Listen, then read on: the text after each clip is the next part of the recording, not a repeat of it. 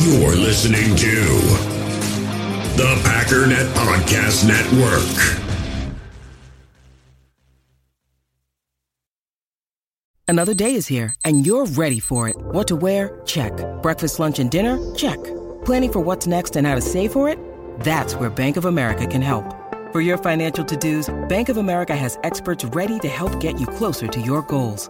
Get started at one of our local financial centers or 24-7 in our mobile banking app. Find a location near you at bankofamerica.com slash talk to us. What would you like the power to do? Mobile banking requires downloading the app and is only available for select devices. Message and data rates may apply. Bank of America and a member FDIC. With threats to our nation waiting around every corner, adaptability is more important than ever. When conditions change without notice, quick strategic thinking is crucial. And with obstacles consistently impending, determination is essential in overcoming them. It's this willingness, decisiveness, and resilience that sets Marines apart. With our fighting spirit, we don't just fight battles, we win them. Marines are the constant our nation counts on to fight the unknown. And through adaptable problem solving, we do just that.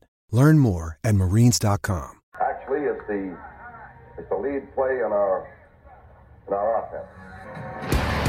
Come and tackle, take the defensive end if he's over him. If he's not, you drive down the first man to his inside.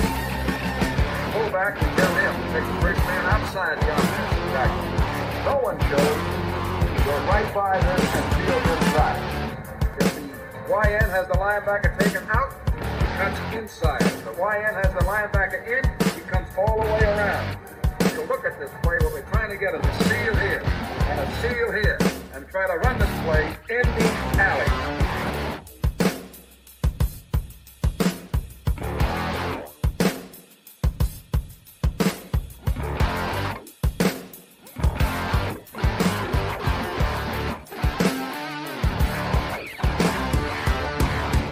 What's up, guys? Welcome into Packers Total Access. My name is Clayton. You can check us out on packernet.com. You can find me on Twitter at Packers underscore access. I'm joined alongside the great Paul Bretl this evening. Going to talk a little Packers Lions matchup.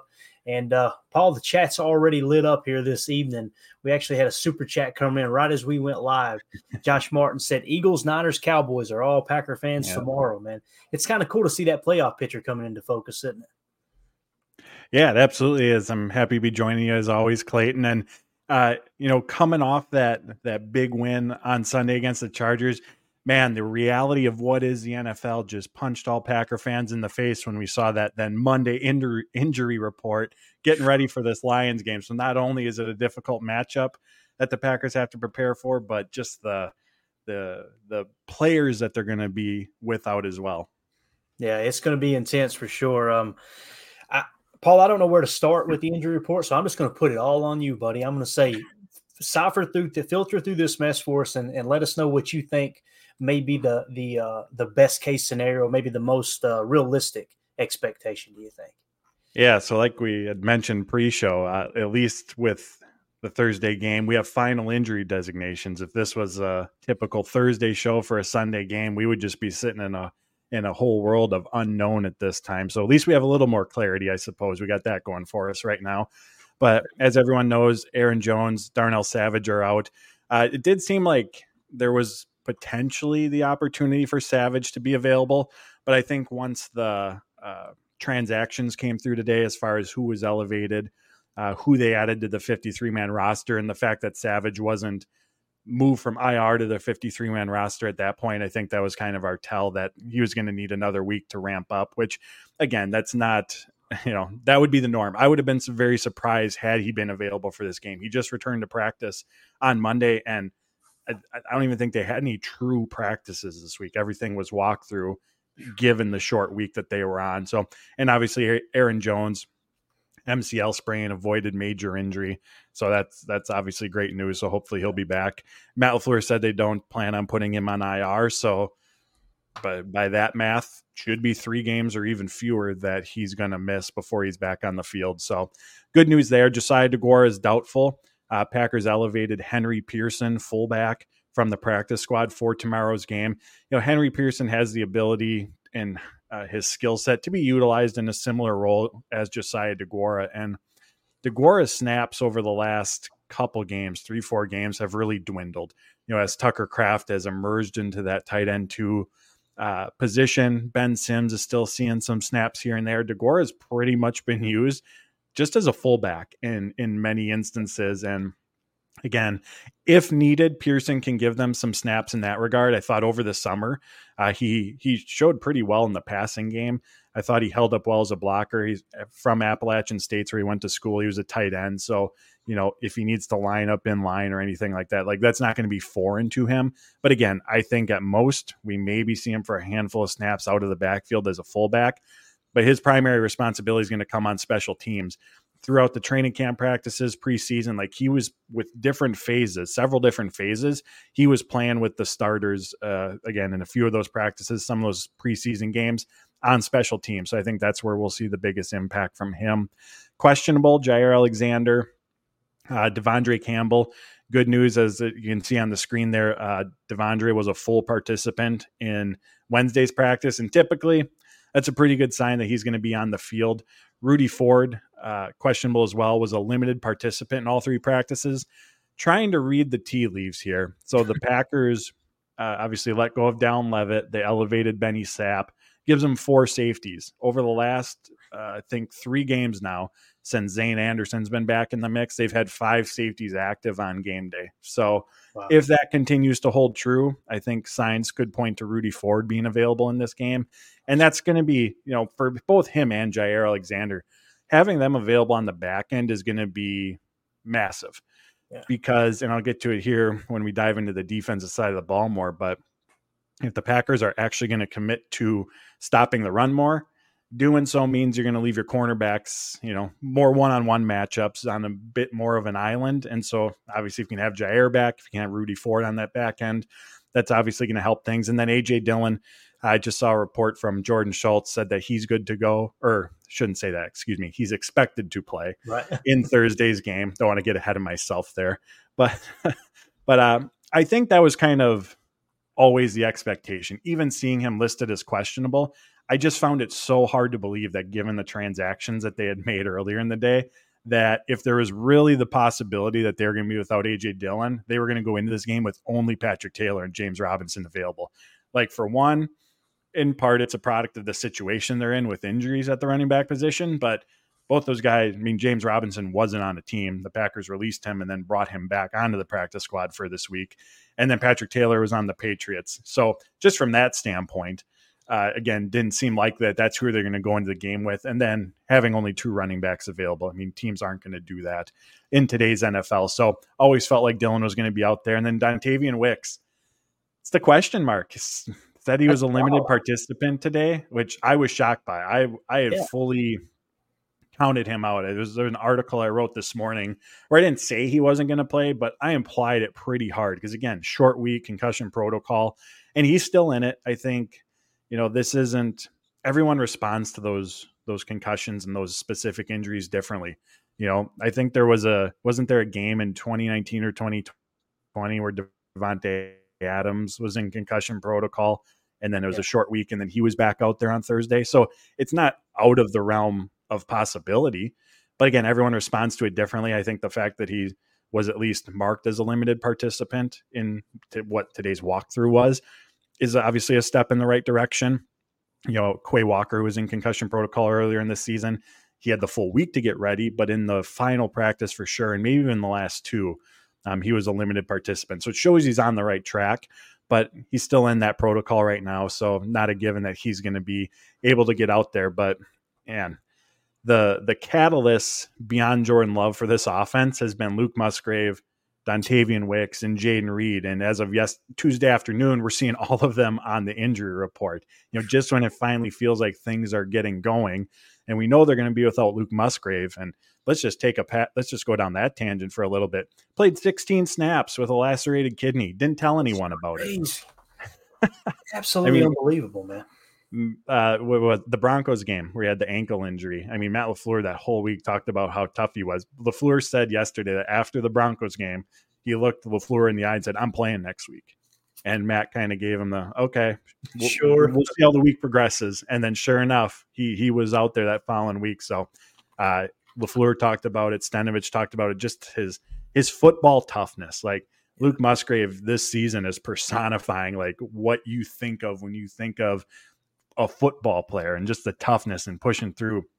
You know, playing with that lacerated kidney for 16 snaps, caught an additional pass, was making asked to make blocks while dealing with that injury. And then LaFleur said it was afterwards he went up to the training staff and just kind of said, Yeah, I'm not feeling great right now. And then LaFleur said he even had to go to the hospital to get that checked out. So uh, and as we know, he's been placed on IR. But I mean, kind of a remarkable story. The fact that he just kept it to himself and fought his way through that. But opportunity ahead for Tucker Kraft uh, with you know Musgrave out for this game and now on now on injured reserve. Yeah, it was wild seeing that list hit, and uh, everyone reacted pretty much the same way. It was like, what in the world is going on? We've actually got a super chat here Paul from uh, United Bates. He said, "Have we just been unlucky with injuries, and or is our medical staff more conservative than some? How how do you see that? Because you know, Paul, we talk about on here all the time. You know, it, you can go to any fan base, and I would say I would say ninety percent of the fan bases across the NFL." Would feel exactly the same way we feel, and they probably have a quarter of the injuries, right? It just seems mm-hmm. like whatever team you're watching closest, you feel like, man, it just we're always dealing with injuries. That's the NFL, of course, but do you think there's anything to that whole medical staff being more conservative than other medical staffs? How do you feel about that? I think that traditionally I would put the Packers closer to that end of things in terms of being more conservative about how they handle injuries and um, you know, giving players additional time to make sure that they're fully ready to go. I mean, Matt LaFleur's talked about that. I think he talked about it as early as this season with Christian Watson when he was dealing with the hamstring injury.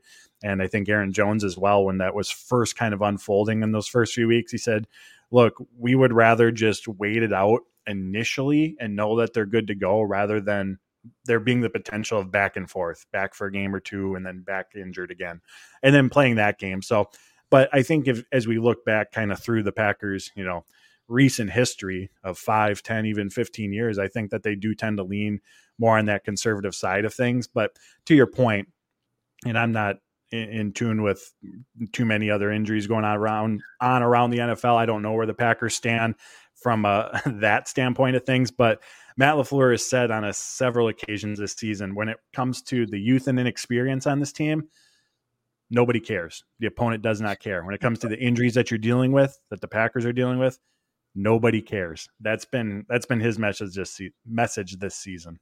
Definitely, definitely. United Bates, thank you for the super chat, buddy. Mike Hebring here, been a member of the the YouTube uh, uh, group PTA posse here, said, uh, "What percentage of carries will Patrick Taylor get tomorrow?" And and let's just kind of blend that all into the offensive uh, topic here. Paul, what do you think? Uh, what are you kind of expecting from the Packers tomorrow? Um, first of all, Thanksgiving football it doesn't get any better, right? Mm-hmm. I mean, mm-hmm. it's absolutely awesome, and and I'm assuming you're not traveling, right? You're not. Uh, you're going to no. stay home and all that, so that's great. You get to stay home, watch it with family. Um, what do you think the offensive uh, approach will be for the Packers with all these injuries and kind of filtering through everything you just covered in the injury report? I'm just wondering, are they going to lean more on 12 personnel? Is it going to be 11 personnel? I think a lot of that will come down to Jayden Reed and Tay Wicks, obviously, um, being healthy and being 100%. And uh, with Patrick Taylor kind of uh, reemerging here, like Mike asks, how, what do you think the percentage of snaps uh, or carries, I should say, that Patrick Taylor may get? I think Taylor's going to be the third down back. I think AJ Dillon is going to handle the bulk of the workload. Uh, not too different. I know that they didn't have any other options behind him on Sunday in that second half, but he was out there for the majority of the snaps, and I expect that to be the case this week. Uh, first, second down for sure. I think Patrick Taylor. You know, when we think about where his strengths are, it's as a pass catcher, it's in pass protection, and a lot of times that comes up on third downs when you're asking your running back to to handle those responsibilities. So that's where I think he's going to play. I think James Robinson, you know, I don't think he's going to have much of a role, but perhaps if they're looking for maybe a little bit of a change of pace, uh, kind of like what the Packers have done with Emmanuel Wilson. I think that there's the potential for that. But I would I would guess that AJ Dillon's going to handle the bulk of the carries, and then, like I said, third downs are or to spell him if he's getting a number in a row, or when Patrick Taylor's going to step in. As far as the offense as a whole, this game for me is all about the trenches on both sides of the ball. Like that's where it starts. That's where that's where it ends in this one. And to your question about 11 personnel, 12 personnel, I go back and forth on that. I'm not really sure. I see I see pros to each. Right. You know, we think about the heavier package to help facilitate the run game because running the ball, for one, it's been a, a struggle this season for the most part for the Packers as is, and now they're going up against a defensive front that's been one of the best in football at defending it. And so having the, having that heavier personnel package to hopefully help bolster the run game. And as we saw in week four when these teams went up against each other, uh, the the weak point, if they're you know so to speak, relatively speaking, of this Lions defense is if you're going to attack it, you want to attack the corners, you want to uh, attack their secondary, not their front seven, and that's what the Packers tried to do in Week Four.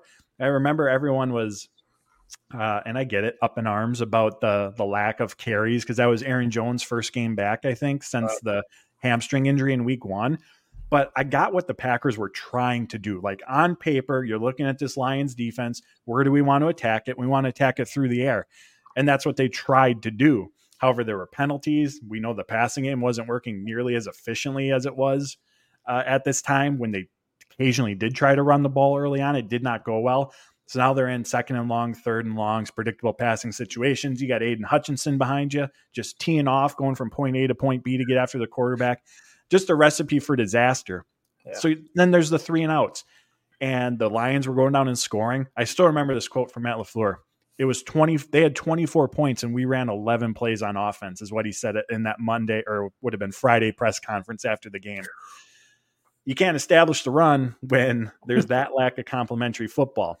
Right. So to go back to the original point on why you'd want to try to emphasize the run game, because of what we saw in week four, is why you would try to do that. And even if you're picking up three yards, four yards, just a, a hard fought rushing attempt, that at least keeps you even with the sticks. If you can get into second and seven, second and six, you're at least not, you know, you're at least not uh, hurting yourself like we saw so often, not just in week four, but through a large portion of the season. Now, to counter that, why would they want to go to 11 personnel? You know, Jayden Reed's a full participant, I, or excuse me, he does not have an injury designation for this game. Like, by that measurement, he should be a full go for this game. So, their 11 personnel package, even with the injuries that they have, like, it's still formidable. You got Jayden Reed, Christian Watson, Romeo Doubs, Tucker Kraft, AJ Dillon. Like, that's not nothing to, to, to sneeze at. And so, again, playing to the strength of your team. And if the run game is going to have issues like I think it's going to. I think the quick passing game, getting guys in space, can be the run game for them, so to speak, in this game. You know, wide receiver screens, quick passes to even, again, just pick up three, four, five yards. It's your run game. Put yourself in second and five, second and four situations where the defense is now a little bit on its heels. It has to defend both the run and the pass. You have a little bit of more of the dictating the advantage in your court at that time. So I'm walking the line here. I'm going right down the fence about why each of these reasons makes sense because I can see a reason for both. Ultimately, I think to switch it up, I wouldn't be surprised to see them go with a little, at least heavier personnel earlier on in the game. Again, just to try to take a different approach because even if the quick passing game's working, like you can't become one dimensional against this Lions team either. It's just, it's it's not going to end well against a lot of teams, but especially this defensive front. And one other thing I want to add is I talked to Josh Myers on Tuesday, and you know I asked him. I said, I know you're not going to give me any sort of trade secrets here about what's going into the game plan or anything, but like what has to be different this time around up front for you guys going against this defense? And you know his answer, it it was simple, but it's true it's the fundamentals. It's the, you know, having your hands in the right position. It's getting off the ball. It's being the aggressor, knowing that you're going up against a super aggressive defense. In the run game, it's getting to your landmarks at the right time.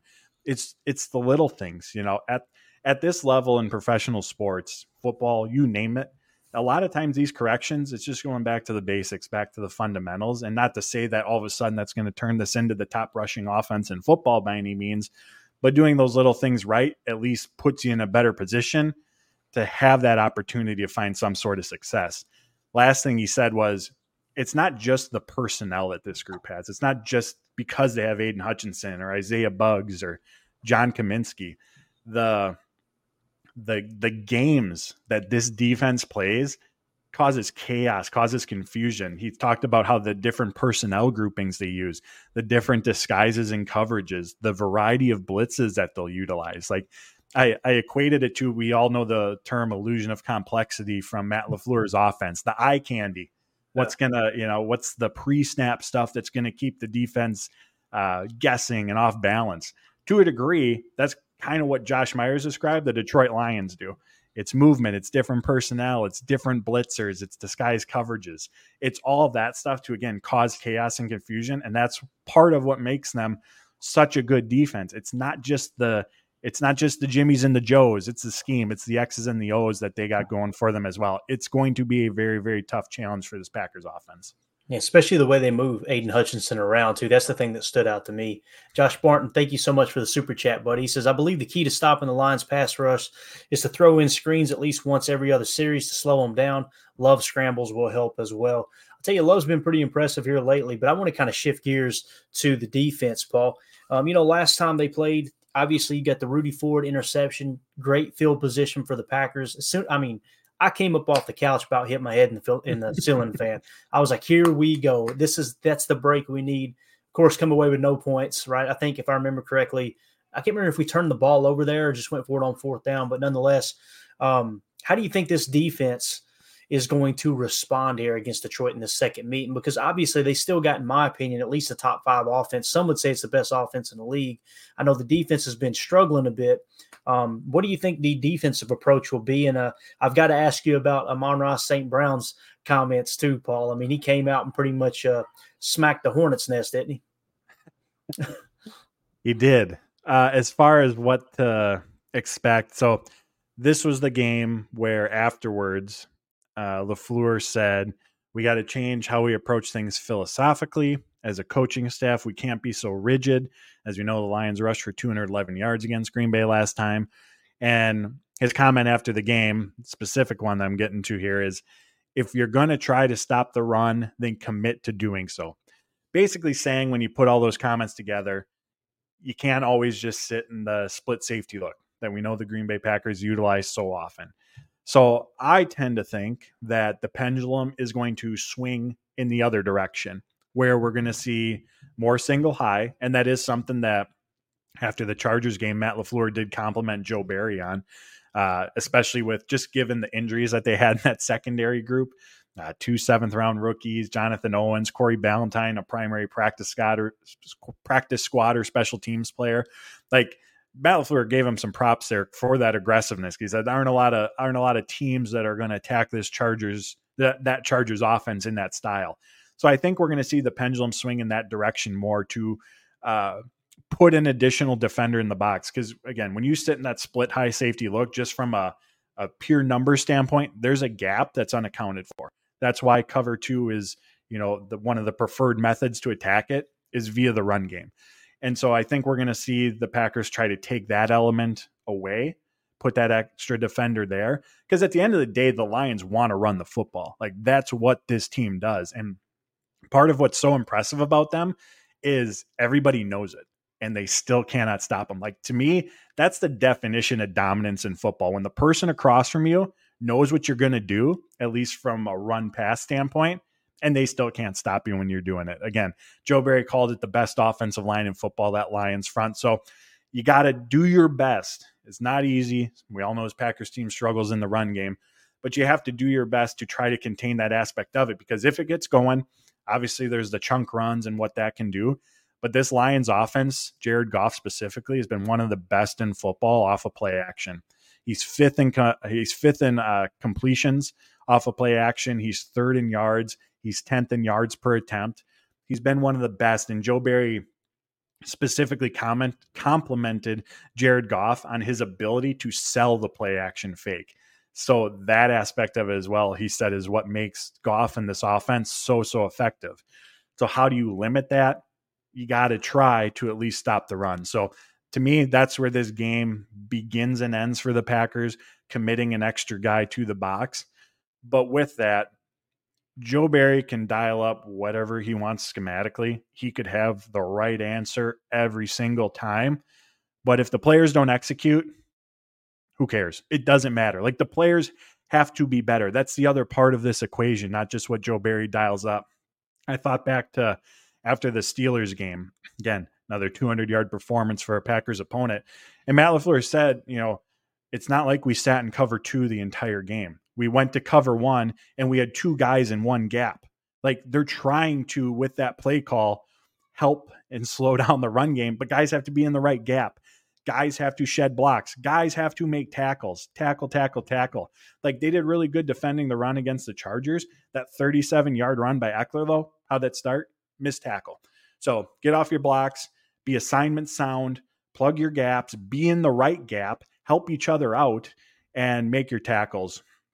To me, that's obviously where this begins and ends. And you're going to, like I was talking about in the injury report, if you're going to take that approach, your secondary, you're going to leave them out on an island to a degree.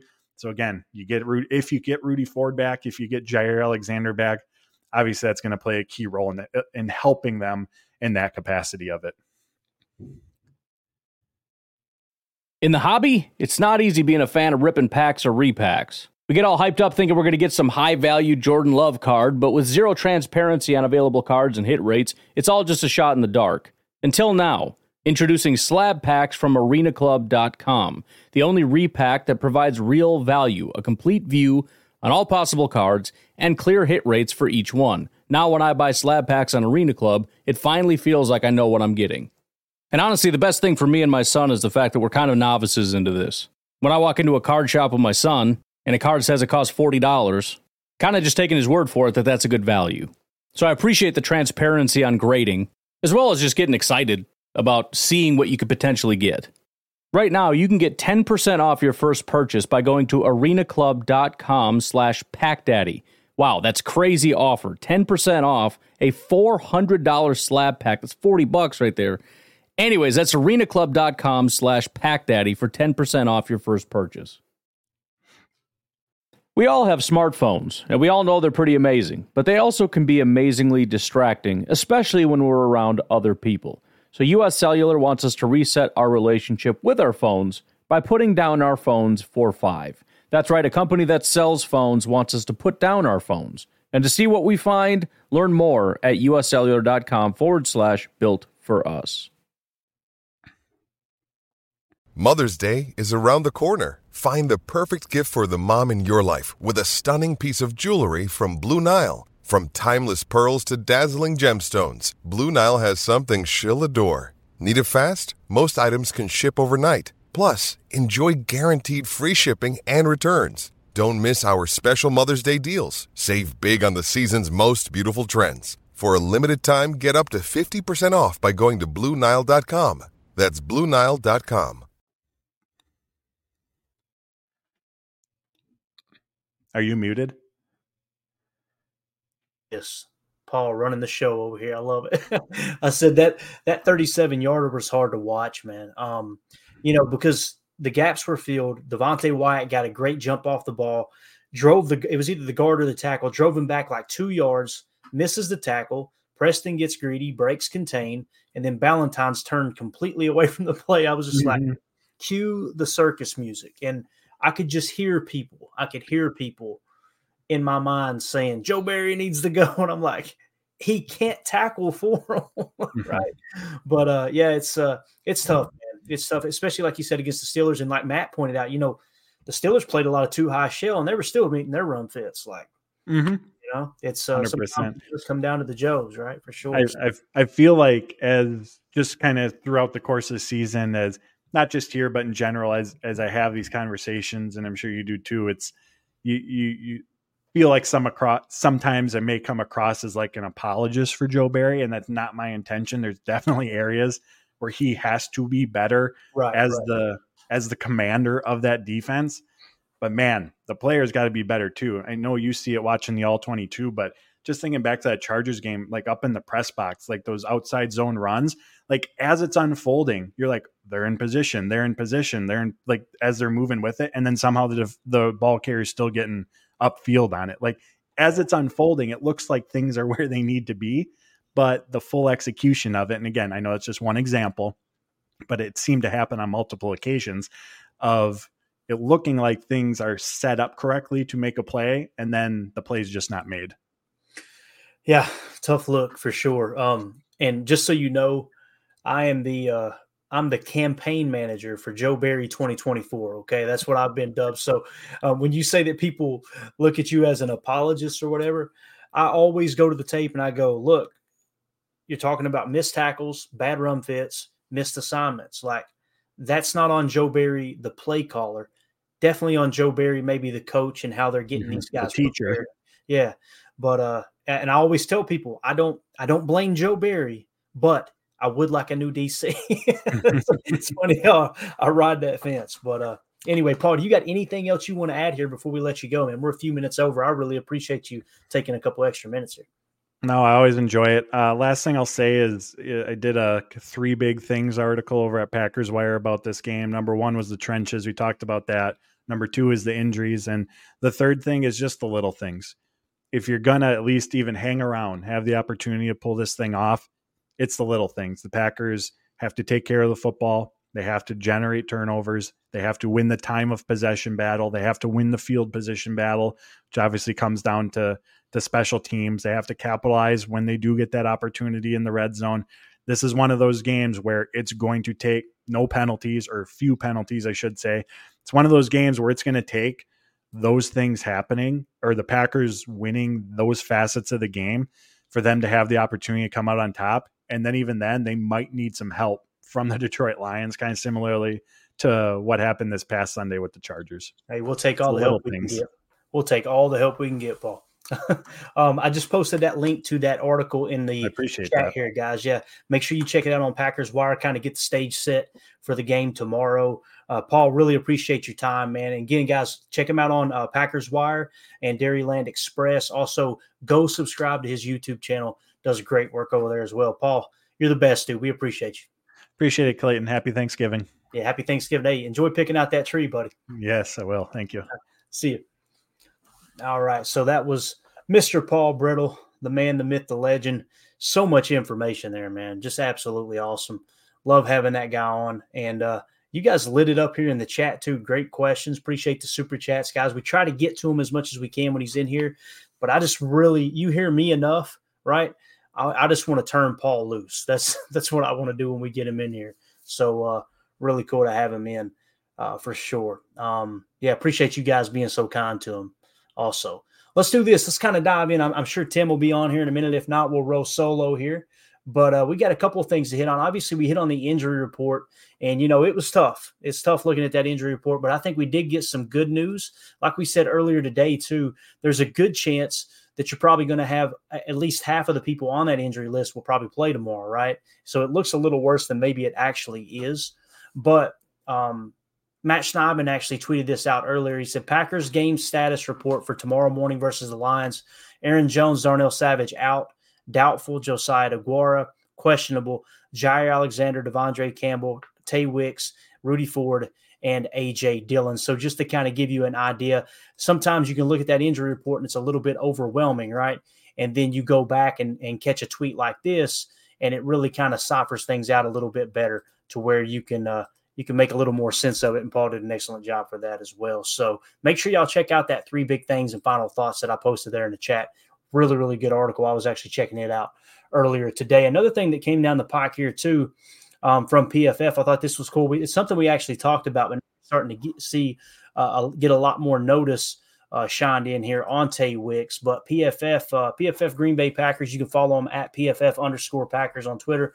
Uh, Dontayvion Wicks leads the Packers in yards per route run this season, 1.92. Really, really cool stat. I love the fact that it seems like every day another stat emerges where you go, all right, there's there's another piece to the puzzle when it comes to these young pass catchers.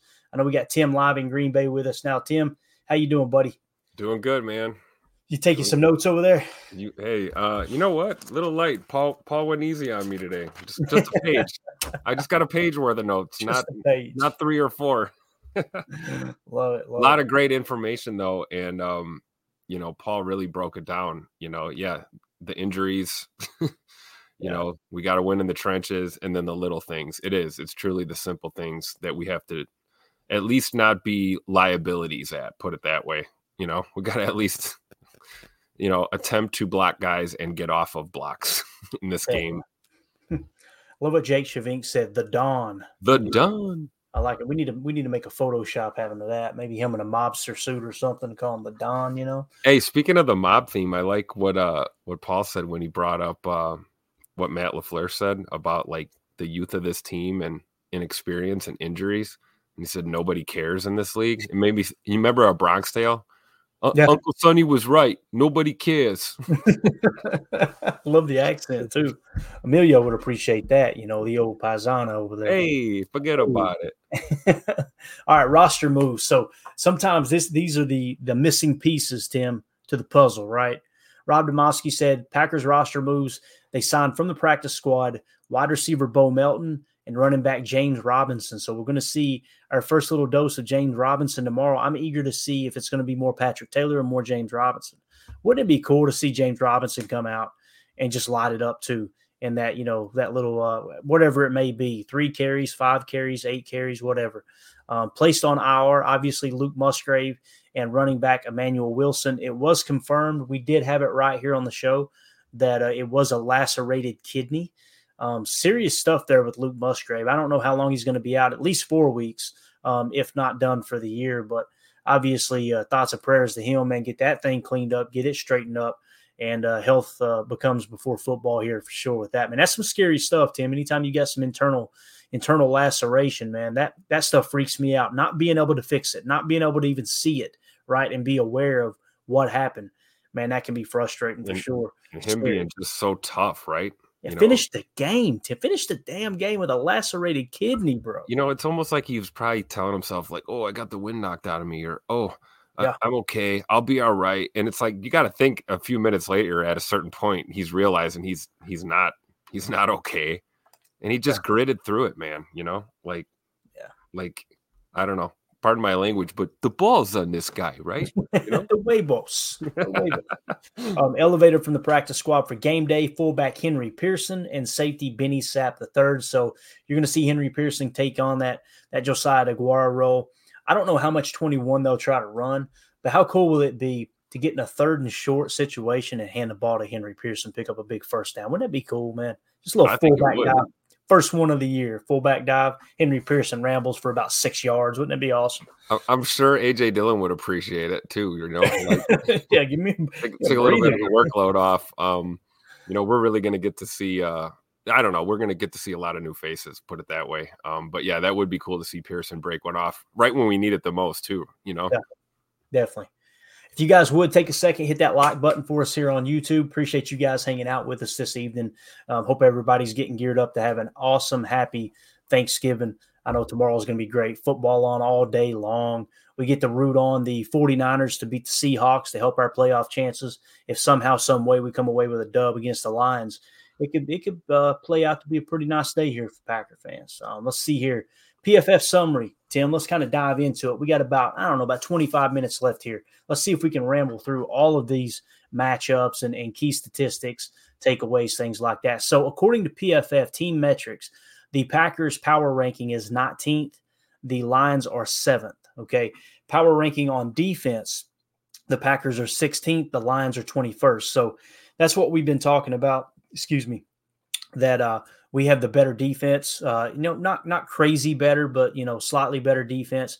Power ranking on offense, we are 16th. They are ninth. So according to PFF, they're actually down around the ninth spot, and I was kind of anticipating them being somewhere in the top three, top five. So that's interesting. Strength of schedule played, ours is 24th, theirs is 22nd, and people are starting to realize that now. I heard on the McAfee show earlier today they were talking about like you know we were we were thinking of the Lions, they're this big wagon, but then when you look at their schedule and look at who they've actually played, they haven't played very many good teams. Um, you know, when you talk about like the Bengals are obviously having a little bit of a down year. When they got the Bengals there, um, of course, that was preseason. I apologize. Let's start with Chicago in week one. Chicago, obviously, everybody knows has been a dumpster fire this year. They get the dub there. Uh, the Falcons, bad team as well. Um, they end up losing to the Falcons on the road uh, against the Saints. Nope, that's our schedule. I'm looking at the wrong one again. I can't get it pulled up here. Well, swing and a miss. Timothy. Steve Rag one. I want to see it. I'm going to go back to PFF just to see the strength of schedule because um, the fact that they're 22nd, I know McAfee was talking about it today and how bad it was. But when you go down to the quarterback matchup, this is the big thing that that really it doesn't give me a whole lot of faith, uh, Tim. I mean, Jared Goff, 86.9 this year, elite PFF grade. Jordan Love, look at him now, 70.7, slowly climbing, right? Slowly climbing. The big thing, though, with Goff, when you look at the numbers on the surface, though, passer rating under pressure, 54.7. So we got to get some pressure in Jared Goff's lap, man. Am I right? Yeah, sorry. I'm now I'm stuck on mute. My bad. it's one of yes, those. yes, you're correct, Clayton. I promise. I agree. I, I agree with you on that for sure. I never thought I'd be at this point where I'm like, man, Jared freaking Goff. Are you kidding me? Like this dude is lighting it up. and you know, you gotta you gotta tip your cap. And yeah, um, I think we have to vacillate between the two. I think we need to send send the dogs, and I think we know, we need to know when to fall back, and um, you know, try and have some extra help back there too, because you know, if we keep biting on the play action, Paul was talking about this, you know, he is really good at selling those play fakes. And if we get caught with our pants down too much, we're going to get lit up in this game. Yeah, no, I completely agree. I've got this schedule now um, with uh, with the Lions. I want to see exactly who they played here. Let's take a quick gander at that, and then we'll come back to this information. So when when we hear people talk about their strength of schedule, week one, obviously the defending Super Bowl champs and the Kansas City Chiefs, they come out with a big win there. Um, Seattle was week two. Um, they obviously lost that game. Week three, the Falcons, they get the dub there, which we all know the Falcons are struggling. There's been rum, uh, grumblings that they were going to fire their coach. They've now changed quarterbacks, to the best of my knowledge. Obviously, played the Packers, who are having a down year. Uh, Carolina Panthers, pretty much the worst team in the league. They beat them 42 to 24, which that's what you should do to bad teams, right? Uh, Tampa Bay Buccaneers, they've been up and down. Started kind of strong with Baker. Seems like they flattened out a bit. They beat them 20 to 6. Then at Baltimore, that right there was really the first big test, in my opinion, other than Kansas City, which we all know Kansas City isn't the same Kansas City this year. At least it doesn't seem that way. But when you go down to um, them playing the Baltimore Ravens on the road, Tim, 38 to 6. Big loss there, right? I mean, that's they got absolutely boat raced. Uh, the Raiders, they come out on top 26 to 14. They play the Chargers 41 to 38. Now think about this, guys. Put it into perspective here. Let's let's compare apples to apples for a second. When you look at the Chargers, and we just got through playing them, right? We held them to 20 points. They dropped 38 on the Lions just to kind of show you the difference in our defense and their defense. And it wasn't like that was the first quarter of the season. That was just a couple games ago, right? So you're getting kind of that version of the Lions defense that we talked about here lately. They've really been the struggle. So um, then you got the Chicago Bears last week. Obviously, that was a, a little bit of a dogfight there. The Bears dropped 26 on them. But of course, the Lions ended up winning 31 to 26. Go and ahead, that's the key right there. That's the key. If if we give up 30 points on Detroit, we're going to lose. Yeah, we're going to lose the game. We're and you deserve lose. lose, right? Yeah, absolutely. And, and, you talk about them being, you know, it's not even debatable. Probably, you know, top five offense in the NFL. You know, we have got to be on our A game. Um, I can't agree more with what Paul was saying about, you know, speaking to Josh Myers, you know, and them talking about the little things that goes across the board for this team.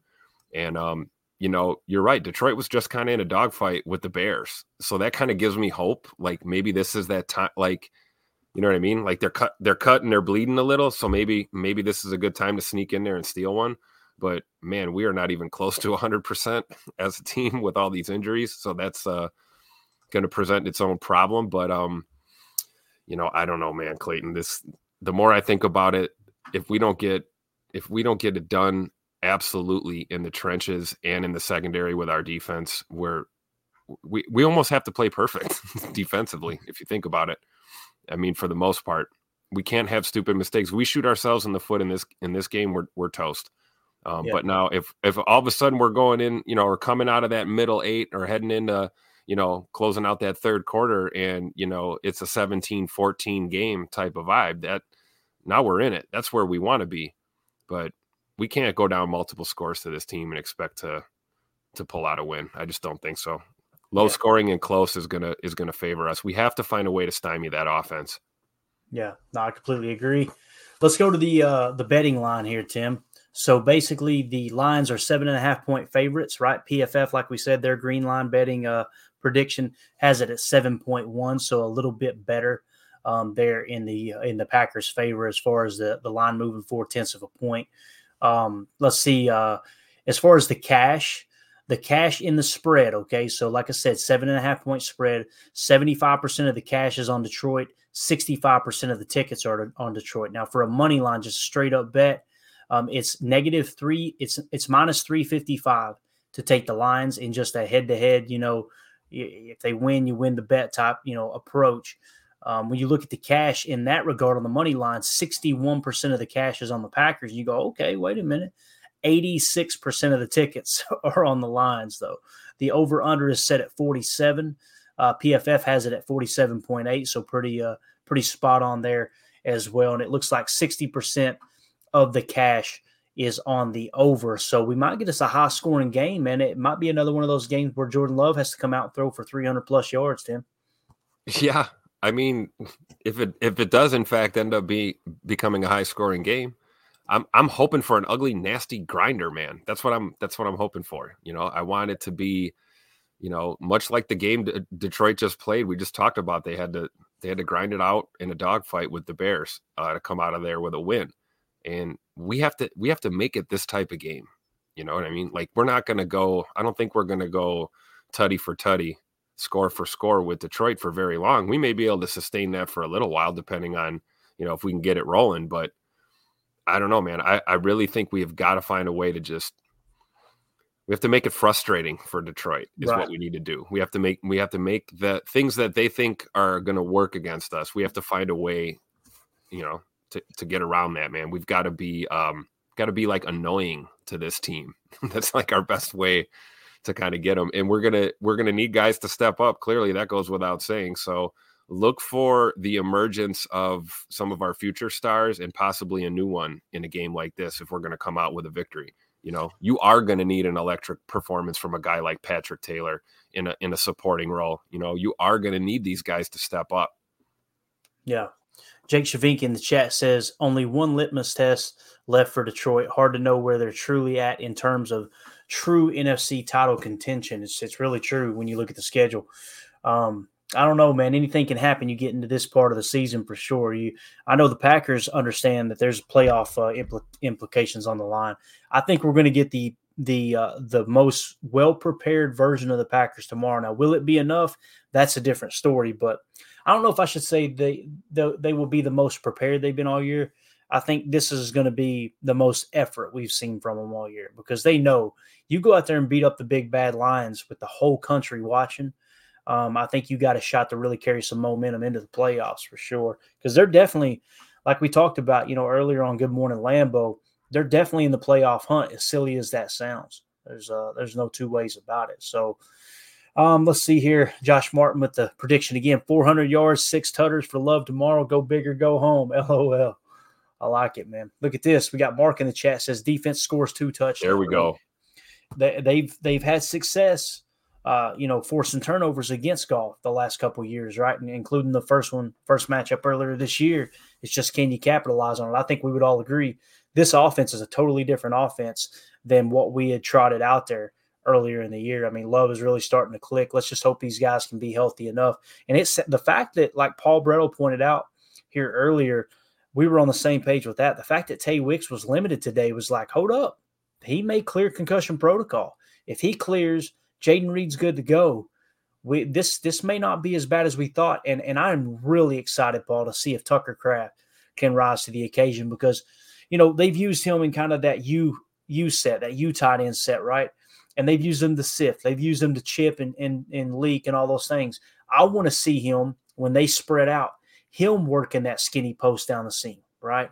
Let's see what he's got when it comes to that because the guy's got the frame, he's got the athletic ability, much like Christian Watson. He's just raw and been to a went to a small school, so it's kind of like okay, you know, he's he hasn't played a whole lot of uh, high level football, if you will, right? So I don't know, man. I've got a good feeling about Tucker Kraft. I think we we may see him break out a little bit tomorrow. Yeah, and those are the kind of stories where uh, we're no strangers to those, right? The guy that comes out of nowhere and has himself a big game and suddenly becomes, you know, a fan favorite or a, a star here in Green Bay. I mean, mm-hmm. we've done this time and time again over the years. So, you know, I'm looking forward to seeing Tucker Kraft out there. And, you know, talking about uh, Tay Wicks, the Don, as it were, um, you know, I like what Paul did. He, he really brought it down to earth when he referenced Davante's uh, concussion protocol a couple seasons back, where it was a short week. We didn't think at all um, he was going to play. And if I remember the play that I'm thinking of that Davante was concussed on, it was a nasty, nasty hit that he took. And uh, he came back and played. So there is precedence. We tend to, to kind of get a little panicky when it comes to our guys, especially when we're this banged up. So seeing the Don out there, that could be huge. Um, and uh, another great point by Paul. Don't forget, Jayden Reed is good to go.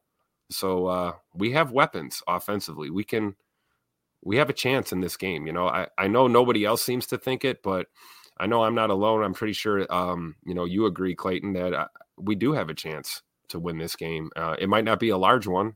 It might be a thin, thin line between us winning and losing this game, and it comes down to execution. But I think we have a chance to to shock the world tomorrow. And it's going to be a hell of a game to watch for sure. Yeah, I- I'm excited, man. Football, like I said, Thanksgiving. I can't say it enough. Let's talk about the matchups here real quick, Tim. So when we look at uh, PFF grades across the board, to the best of my knowledge, this is still up to date here um, as far as who's actually going to be playing. Um, you see Tucker Kraft stepping in now to 44.9, obviously, but let's focus on the offensive line like we did earlier, real brief a real brief overview of the offensive line, our 12 personnel against their 34 base. Um, Yosh Nijman at left tackle, 60.9. Elgton Jenkins is certainly slowly starting to, to climb up here, 67.4. Josh Myers, 62.3. obviously, he's the 19th greatest center, graded center in the game today. Um, again, he's not playing horrible right now, but when you spend a second round pick on a center and they're in the bottom half of the league of star of bottom half list of starting centers across the league, man, that's just tough for me to swallow. Jon Runyan is now dipped down to 53.5, and then Zach Tom just steady Eddie, grading out as the 11th best tackle in the game at a 78.8. So if you took that into perspective and say, okay, there's actually two tackles that start on every offensive line, that would put him somewhere in the ballpark of being a top five uh, offensive tackle in the game for right tackle position. So when you move to the tight end position. Actually, let's hop over to the 34 front. You got Cominsky at a 61.6. You got Jones at nose tackle at a 47.6. And then you got McNeill uh, there at the left end spot, 87.6. You want to know why this defense has had any success at all? It's because the left side there with McNeill. And then, of course, Hutchinson off the left edge at left outside linebacker, 90.2. He's the seventh highest graded edge defender in the game uh, this year, and they also like to move him around. So when you see that big, ugly orange spot there at nose tackle at 47.6, keep in mind they like to bring Hutchinson over into that A and B gap as well. And you're really wanting that nose to just occupy some bodies so he can come free. And then, of course, you got Paschal on the uh, on the right side at outside linebacker slash edge at a 56.6. So when you look at that front, our front against their front out of 12 personnel, Tim, what sticks out to you, man? It doesn't look that doesn't look that tough on paper, man, right?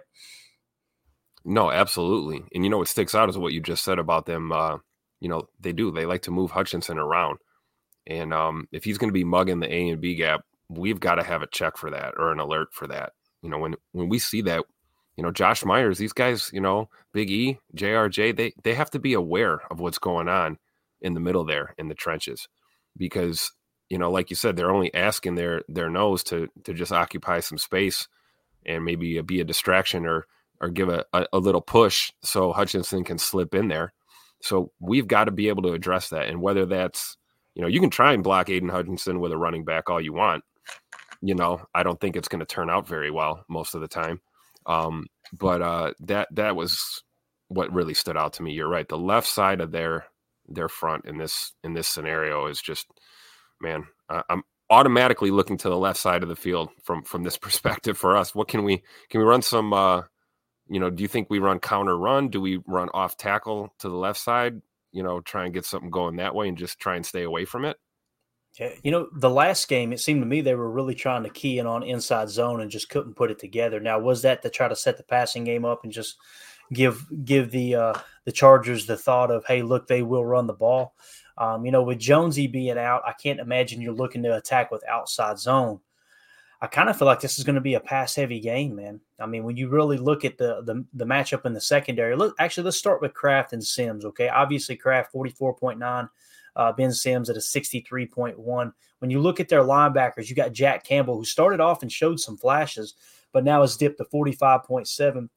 He's definitely the weaker link there at inside linebackers. They got um, Anzalone at a seventy nine point six. So you know, if you do come out in these 12 looks, especially the 12, uh, 12 nasty balance, right?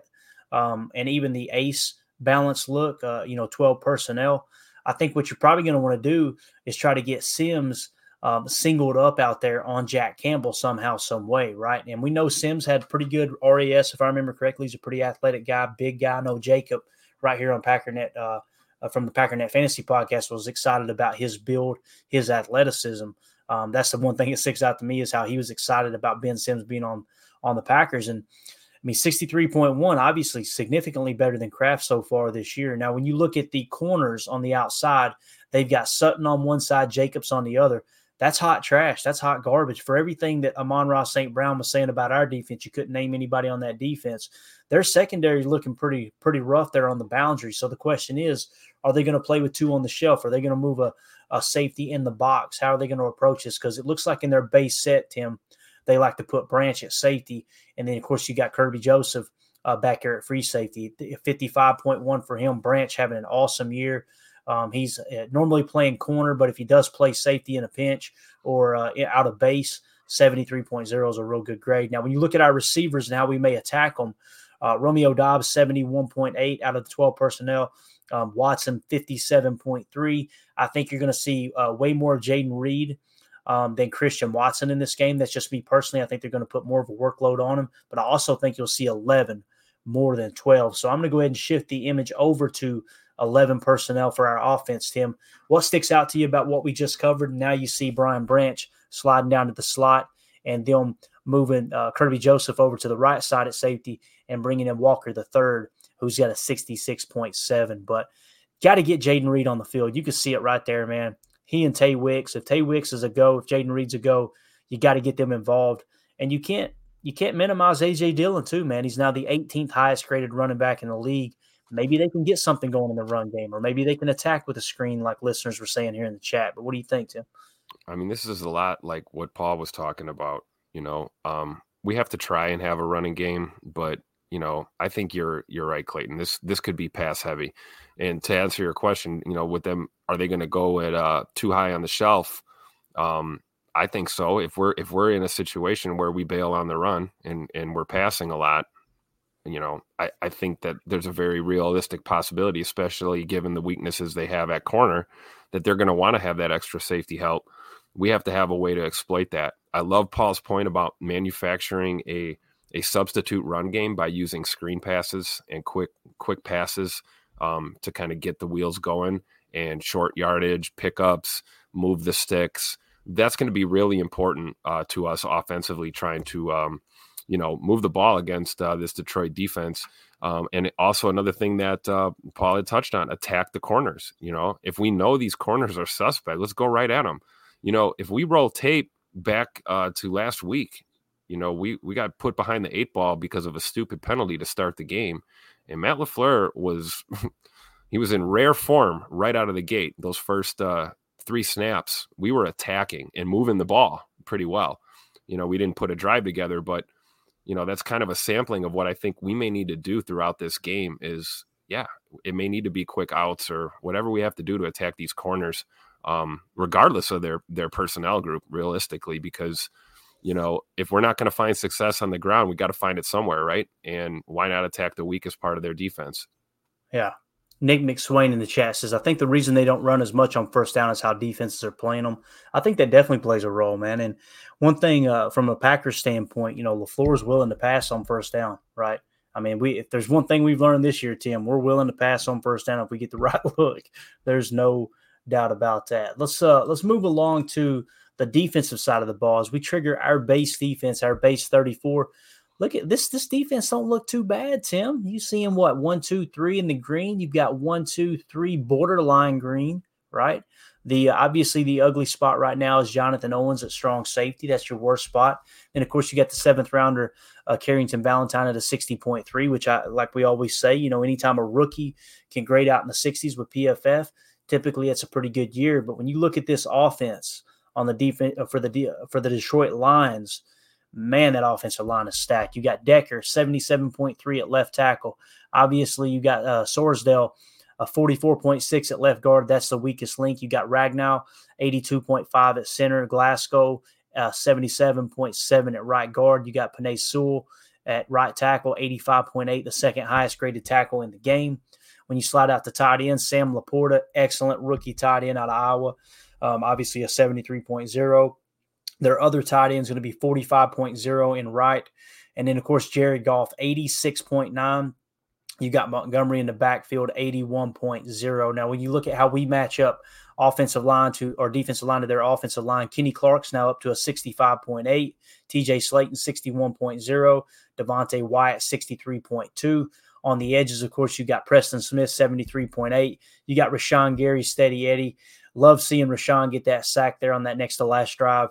I think it was on third down to get uh, the Chargers off the field can't place enough value on Rashan Gary, man. Just the, the little things that guy does to keep this defense in the game is just phenomenal. So when you look at their front four or front five against our front five, um, what do you think here, man? It's uh, it's going to be a going to be a tough test. This is pro- this is definitely going to be the best test uh, for this Packers defense since they played the Lions last, right?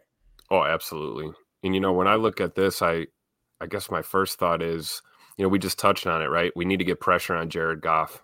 Well, we're looking we're looking at this on the screen right now, and I'm going, how?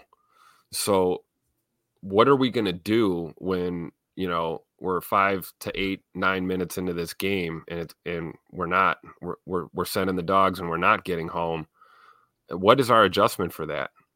You know, if you can't get pressure to him, how how do we find a way to keep ourselves in the game? Do we just fall back? and um, you know try to make plays, splash play, create a turnover. You know what I mean? Like, yeah, I'm not saying you give up on a pass rush. You're obviously rushing all the time, but you know if you're just not getting home, how do you how do you account for that? How do you adjust to stay competitive in a game if you can't get pressure on a quarterback like this? Yeah, you got to manufacture it. You got to get creative in the trenches, running TTs, ETs, things like that. Um, that's probably your best bet. I wouldn't mind to see, like I said, maybe have them switch this week. Have Devonte Wyatt playing on the uh, on the left side from the offense's perspective. Maybe uh in in kind of a what a, a three technique, the outside shoulder the guard. Have him. Uh, you know, jolt across the face of the left guard and the center to create some space for Kenny to come uh, through that A to B gap on the left side where the left guard would have been if you can walk him out with some TT. Now, that's easier said than done because they can run the ball down your throat. You got to be careful there. The game plan I keep coming up with when thinking about this team, and I've thought of it 1,500 different ways. I think this is the game that you play them the way you played the Chargers down the stretch. You just got to lay it all out there, man. You got to play press man. You know, you're gonna you're gonna possibly give up explosive plays, but when I say press man, I'm not talking about press man. I'm talking about mirror match press man, keying on the run as well. Let's do a little run blitz and let's shut down the run early and often. Commit those bodies. You know, that's all Joe Barry can do. That's what we've done here in the past. You can see they got a body in, in, in each gap. Like Paul said, in some cases you had two bodies in the gap. They still didn't get the job done. You just got to keep pressing into that. Make him beat you, you know, make Jared Goff beat you. And you, you can approach it that way to stop the run, or you can play with two safeties on the shelf, let them nickel and dime you with the run, play bend but don't break uh, you know, bail yourself out there in the red zone. You know, even the touchdown pass they threw to Keenan Allen there on Sunday, which I know people were saying, oh, well, the Chargers didn't play that well and they don't, you know, they didn't lean on the run enough and, and different things. Listen, at the end of the day, Justin Herbert is a top 10, maybe a top five quarterback in the league, right? Keenan Allen right now is arguably a top three wide receiver in the league. When he beat us on that play, granted, uh, Jonathan Owens got turned around the wrong direction when we were playing country quarter spot drop but at the same time, that they still had to thread the needle to get that in there under Anthony Johnson Jr. because we went to our quarters look there in the red zone um, that might be the way to play it too. I just find myself going back and forth Tim, on how to approach it. But as far as generating pressure, if you want to keep more more people in coverage to help cover a, a Amon-Ra St. Brown, who's an 89.9, the fifth highest graded wide receiver in the game right now. You got Josh Reynolds on the other side at 72.0. This is out of their base 12 look. You may want to keep it in front of you. I, I, I continue to go back and forth. It's the question is, do you want to stop the run or do you want to stop the pass? Me, I want to control the explosive plays. I think the game plan will probably be pretty darn similar to the game plan they put together for the Chargers, but I'm just kind of taking a wild guess there. When we look at the nickel aspect of our defense, okay, and them in their 11 personnel, they like to put Amon-Ra St. Brown in the slot. Obviously, they bring in Williams on the other side there in the Z. Sam LaPorta will still be your Y.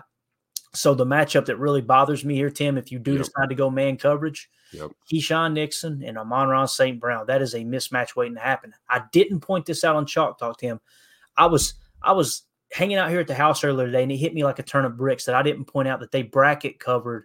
Uh, um, uh, they bracket covered Keenan Allen late in that game, where they basically had everyone else's pretty much zero man coverage, but they had the safety dip down. You had the corner. You had Keisean play outside technique on uh, on Keenan Allen and filter him inside, where we had another safety playing inside technique. They actually ran bracket coverage against Keenan Allen. I think they'll they'll probably try to do the same thing against Amon-Ra St. Brown, but just like everything with the NFL, Tim, that's on tape now.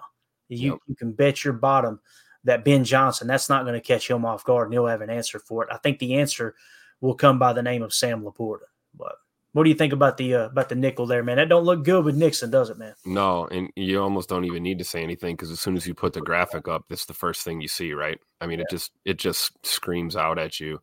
And um, you know, I love Quay, and and Quay is athletic, um, especially in, pass defense situations. But if we think a little bit of, you know, linebacker help there to that side of the field with uh, Keisean dealing with St. Brown is going to help. I don't I don't see that being a long term solution.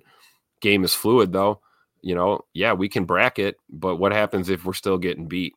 you know, and like you said, there's other answers offensively for Detroit, um, you know, with this personnel grouping. So, you know, but who knows? Maybe we get a game. Maybe this is a, you know, we talk about, you know, Jake uh, brought up a great point about a litmus test for Detroit. Well, this could be a litmus test for some of our our guys here too. You know, like we're going to get a real screaming good idea of who Carrington Valentine is after this game.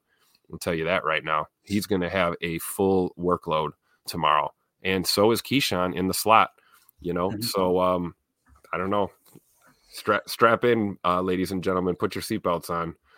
It's gonna be uh, it's gonna be a ride. Yeah, no doubt about it, man. Uh, Carly Ray in the chat says, "So the grades say we will get slaughtered, but we know our boys and they got heart. We will put up a fight." I personally don't think the grades say we'll get slaughtered, Carly Ray, because when you look at their defensive side of the ball, if you can limit the damage that Aidan Hutchinson does, that defense is nothing to write home about.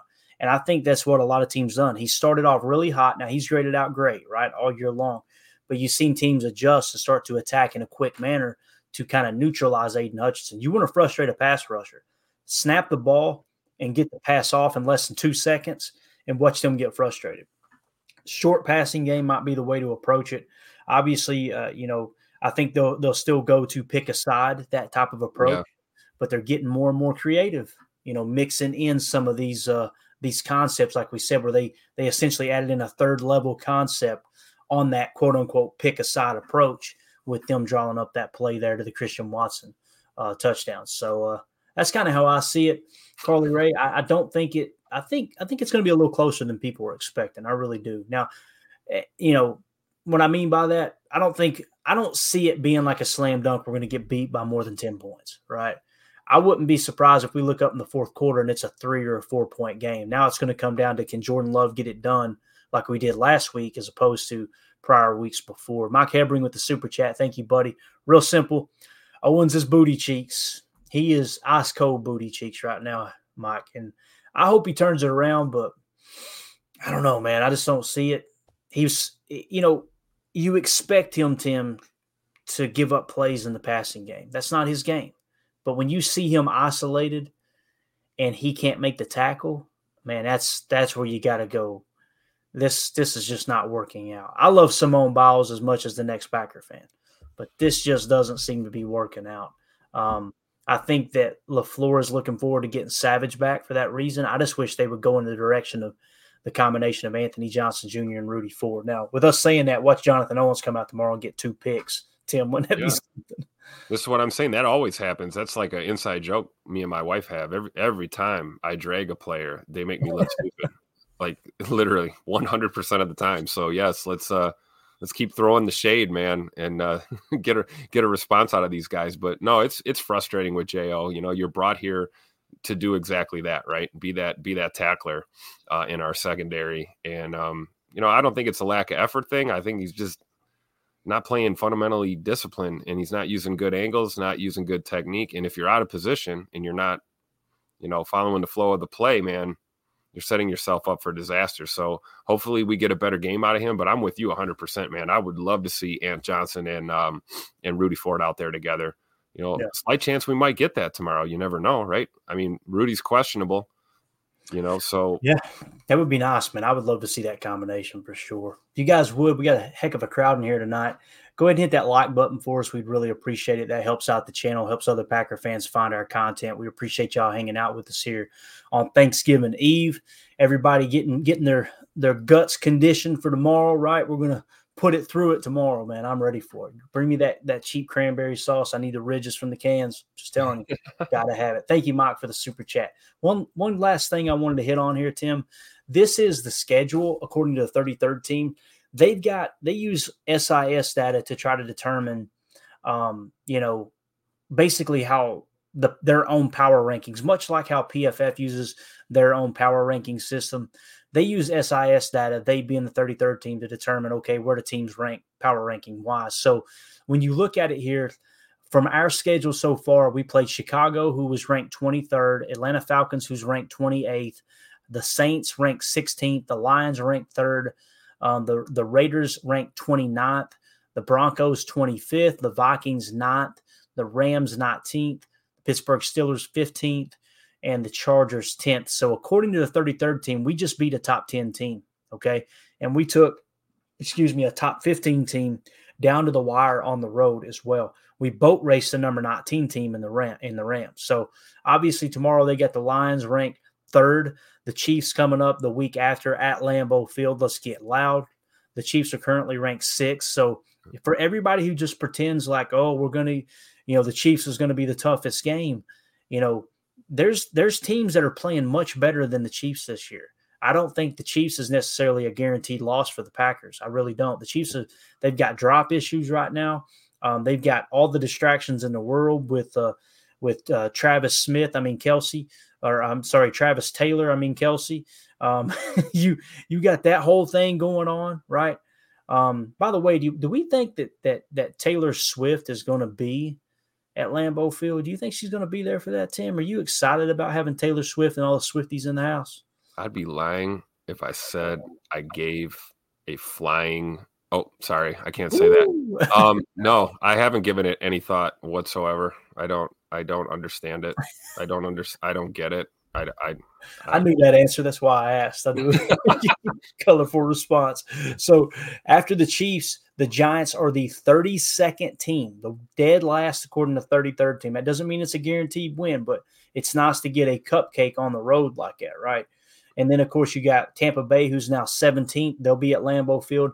Then we travel to the 31st worst team, Carolina Panthers. Then we got another top 10 team, the Minnesota Vikings, coming in at nine. People laughed at me when I was talking about Brian Flores, talking about B Flow getting hired as the DC. People told me, oh, they don't have the guns to run that man coverage they want to. I'm like, you have no idea what Brian Flores does. And that that tree he comes from with the Belichick tree, they will they will play zero man coverage one game and then play quarters the next and then switch to a 34 zone blitz the next. Very, very versatile they've turned that uh, that team around pretty quickly there. And of course, Joshua Dobbs, tough loss there uh, last week, I think against the Broncos. So the Vikings are a top ten team, and then of course the Chicago Bears are sitting right there in the twenty third spot. So um, I say all that because if you look at this, let's just treat the Blues as wins, and we know there's no guarantee with anything in this. I mean, we obviously we lost to we lost to the Broncos, who are the 25th worst team. We lost to the Vegas uh, Raiders, who are the 29th worst team. Right? Granted, I think now they're a little bit different team than they were at the time for sure. But if you were to tally those up, right, you've got what one, two, three, four more wins, right? So that puts us in the seven and at the uh, where are we at right now? What's our record right now? Four and let's see here, four and six. So us sitting at four and six right now, if you could win those four games, that puts us at eight and six, right? Eight wins. So how many will we have to win? They say win 10 and you're in, right? I think nine might get a team in in the NFC this year. So what it comes down to is can you win those games that we're talking about? The Giants, the Buccaneers, the Panthers, and the Bears, right? If you can win those games and then win one, possibly two of the Lions, the Chiefs, and the Vikings. And of course, the Vikings are on the road. I don't know, I don't know, uh, Tim. I think we, uh, I think we got a shot here, man. You know, Jake Shavink made a great point. You know, we got to steal one of these games yep. right here, Detroit or Kansas City, to give us that that momentum. Um, because yeah, on paper, we should we should go on a, a win streak on paper, but that would require this team to do something it hasn't done all year, which is win more than one game in a row. So I believe that you know on multiple levels, how this team plays tomorrow is going to have huge implication on the rest of this season. You know, it ain't over till it's over, especially when we're talking when we're grasping at straws and every little statistic we can to try and rationalize a playoff appearance here. But yeah, you know, we've already lost games that we should have won this year, you know, so anything can happen. But, you know, if we drop the next two, we're, you know, all bets are off at that point, I think. You know, we have got to get one of these these next two games. And I think we can go on a streak. I really do. I mean, it's not unfeasible to think that we could win out. It has happened before. it has happened before, you know, and yeah, there's gonna none of these are gonna be, you know, walks in the park here, and you can't ever take any team for granted, even if it is the New York Giants. You know, it, this could be one of those games for Detroit tomorrow, right? Like look at look at our perspective going into this game tomorrow. You know, nobody thinks we can win, right? Oh, the Packers are banged up. Detroit's the superior team. They're at home. You know, Packers aren't going to win this game, and it's like, oh yeah, what what, what a great story it's going to be on Friday. You know, when the Packers are celebrating a, a victory what what will the narrative be then? You know, th- that would just be so huge. But you know, bottom line, we got to get one of these next two to even be in to even be in the hunt. You know, because we also need help, like you said, Clayton. You know, we we want Seattle to lose. You know, we need a lot of things to go our way as well, things that we don't control. You know, the only thing we do control is how we play and how we execute, right? Like Paul Bretl said, the little things you know, we have to be we have to be on top of our game. And I know we're going to get the effort, right? These guys are going to be jacked up to play football.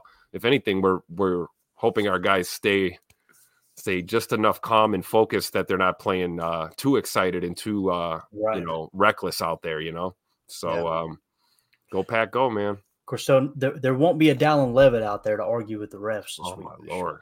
Thank um, goodness.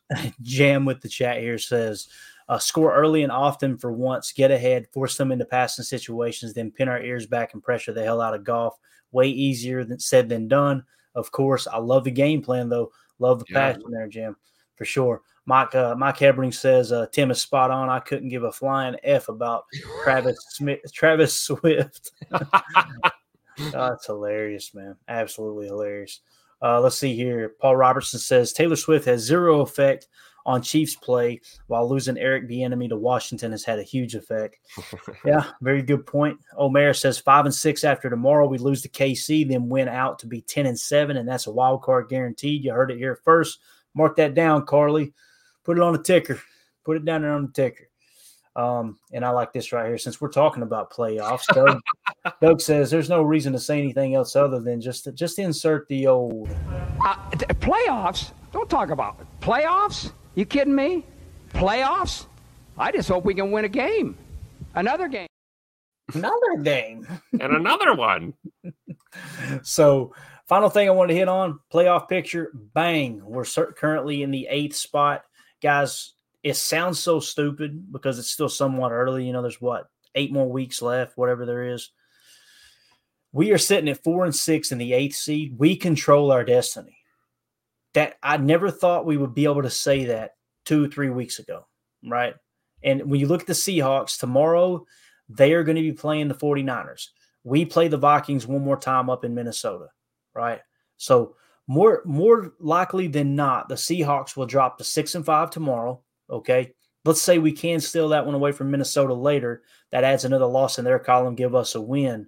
I mean, when you look at it from that perspective, uh, look at the Saints, man. That NFC South is just wow, unbelievable, absolutely unbelievable. Talk about booty cheeks.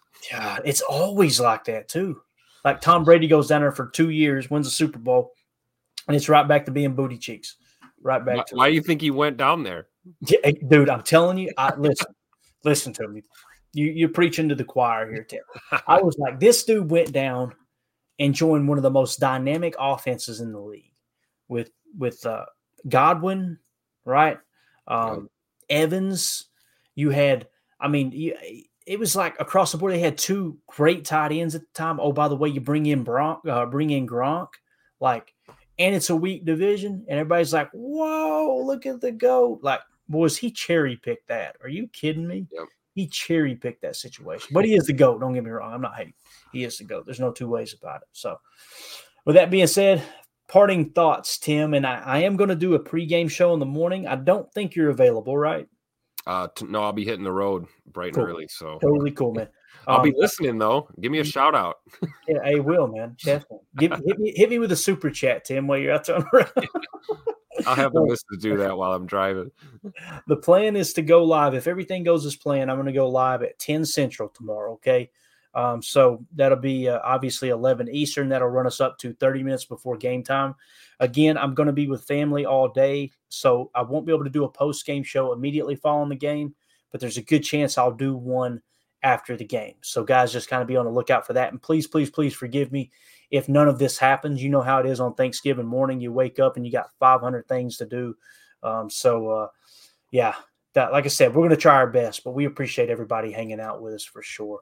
Um, but yeah, Tim, anything you want to add, man? Um, just real quick, um, uh, parting words. Um, grateful for uh, the opportunity to talk ball with you here, Clayton. Thank you for bringing me in. I'm thankful for that. Uh, hope everyone has a safe um, holiday. Uh, if you're out there traveling, be safe. Uh, enjoy your time with your family and your friends. Be grateful for every minute, every breath, every moment is a blessing, guys. So happy Thanksgiving to everybody out there. Yeah, completely agree, man. Chris in in the in the chat with the super chat. Thank you so much, buddy. We appreciate it. He said Lions fans are booty cheeks. Pretty straightforward there. There's your Thanksgiving message. And then of course the super chat from United Bates says Kylie Kelce over Taylor Swift. Who is Kylie? Kel- oh, is that Jason? That's Jason Kelce's wife, I bet. She she's And we're just listing off things I don't care about. If- Bam, like rapid fire. that is her name. Um, and you haven't got a chance to check it out. There was a documentary kind of following the Kelces, and uh, Jason Kelce's wife is awesome. It's it's really cool. That I, I like that family. I really do. I like Travis too, but the Taylor I, Swift. I get it. I, I think so too. I just don't get the obsession. You know, I don't get people get obsessed with this stuff. It, you know, I don't know. Does it affect the game? Maybe. Now you- you'll get my attention if we can provide some uh, statistical evidence and uh, something that doesn't belong in Jacob's conspiracy corner. Um, I might have a little more interest in it. Don't you make me hit that music? I'll hit. I've been I've been itching to hit that video. Nah, but thank you so much, United Bates. We appreciate you and Chris in. Uh, Mike Hebring, thank you for the super chat, buddy. Josh Martin, uh, United Bates with another one. Mike Hebring, obviously been a member now for two months. Appreciate you, pal. Um, and Josh Martin with a, a super chat before that. You guys are absolutely awesome. I just want to say how thankful I am for each and one, uh, each and every one of you uh, hanging out with us like you always do. Um, it's been an awesome year and a half, two years now, going on two years, I guess. Um, when I started doing the podcast, I didn't expect it to last this long. I, I just thought, what the hell, let's give it a shot, right? But I'm telling you, man, I, I don't think I think things happen for a reason. And the people that we've met here in the chat, the people that text me constantly um, at 865-658-5824, um, just communicating and hey man, what'd you think about this? Hey, did you see that? This is what football's all about. And it sounds so cliche and cheesy and corny when they say football's family. But how cool is it that you've got so many different people from all different walks of life different political backgrounds. I guarantee you, you could take you could take ten people out of this chat and put them in a political conversation. They would hate each other in ten minutes. I guarantee you, they think differently. But football brings us together, right? Um, same thing, you know, everything, you know, finances to religion to whatever. Everyone's welcome in here. And it's just so cool that you can find a group of people where you can just hang out, talk ball, and everybody get along. That's the community we envision on uh, creating, and I'm just glad to uh, glad to be a small part of it. So really appreciate all of y'all. Hope y'all have an awesome, happy Thanksgiving. Again, going to try to see you guys tomorrow. If not, please forgive me. For those of you listening on the pod, thank you for making us a part of your day. As always, let's go out and be the change we want to see in the world. Happy Thanksgiving and go pack go. The power sweep actually is the it's the lead play in our in our offense. Come to tackle, take the defensive end if he's over him. If he's not, you drive down the first man who is inside. Pull back and tell him to take the first man outside the offensive tackle. No one shows. Go right by them and field inside. If the YN has the linebacker taken out, he cuts inside. If the YN has the linebacker in, he comes all the way around to look at this play, what we're trying to get is a seal here and a seal here and try to run this play in the alley.